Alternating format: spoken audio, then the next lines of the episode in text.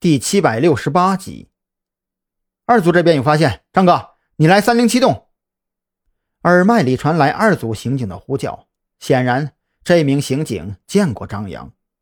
等张扬推开三零七栋的铁门，里边的刑警已经在对三零七的其他租客进行盘问。这栋楼里的租客看起来面色都较为正常，虽然有个别人看起来略显憔悴，那也是因为长期高强度工作而引起的精神疲惫。这边什么情况？张扬走到一名刑警跟前，开口问道：“我们在这间屋子里发现了工作台和自行组装的高端电脑。”这名刑警当即带着张扬走进一间用木板隔开的单间。这间单间有一扇开口很大的窗户，只不过窗户被厚重的窗帘完全遮挡，屋子里不开灯的情况下，漆黑一片。啪嗒一声。刑警打开了屋里的电灯，只见这个不算大的单间里密密麻麻的盘满了各种线路，这些线材有粗有细，分别连接在一个个功能不详的电子设备上。张扬唯一认得出的，也就是那台看起来就价格不菲的电脑机箱。这个机箱采用了完全开放式设计，里边的任何部件都是可简易拆卸的模块。据我目测啊。光是主机的价值就得有十几万块，主板上装有至少三块高性能的服务器 CPU，一共十六根内存条，以及十几个一 TB 的固态硬盘。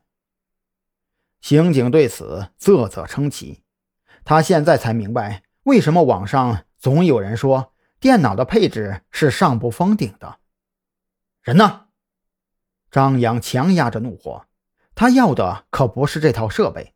而是使用这套设备的人，呃呃，刑警有些尴尬起来。他也注意到自己太过于惊奇这套设备的价值，而忽略了最应该提前汇报的情况。呃，人跑了。外边的租客说，我们进来前十几分钟，屋里还传出键盘敲击的声音，但是他们没有看到有人从屋子里走出来。十几分钟，张扬走到窗帘跟前。右手摸向腰间的手枪，左手缓缓撩开厚重的窗帘。窗帘后边的窗户是大开着的，窗外不远处就是那个小工厂的后院院墙。哎，张扬翻了个白眼，用脚后跟都能想到，这一下想要抓人可就希望渺茫了。且不说这巷道四通八达，有着数不胜数的犄角旮旯。光是鬼佬翻墙进入小工厂的后院，想要继续追查下去，都是难度巨大化。呃，张哥，接下来怎么办呢？还往下查吗？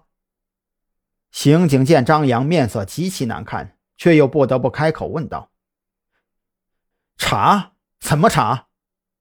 张扬满头黑线，事态发展到这一步，想要继续往下查，那动静可就小不到哪里去了。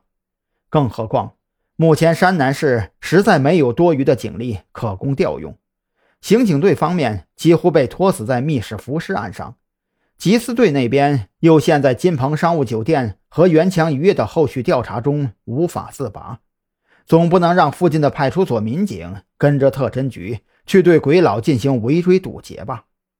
让那些平日里连枪都没有摸过的民警去执行如此危险的任务？这已经不是冒进，而是对生命的不负责任了。饶是心中装满了不甘，张扬也只能通知蓝雨桐暂且收队，留下了几名刑警将三零七栋的租客带到附近派出所录一下笔录，尤其是那个单间租客的面容和身高特征等等方面。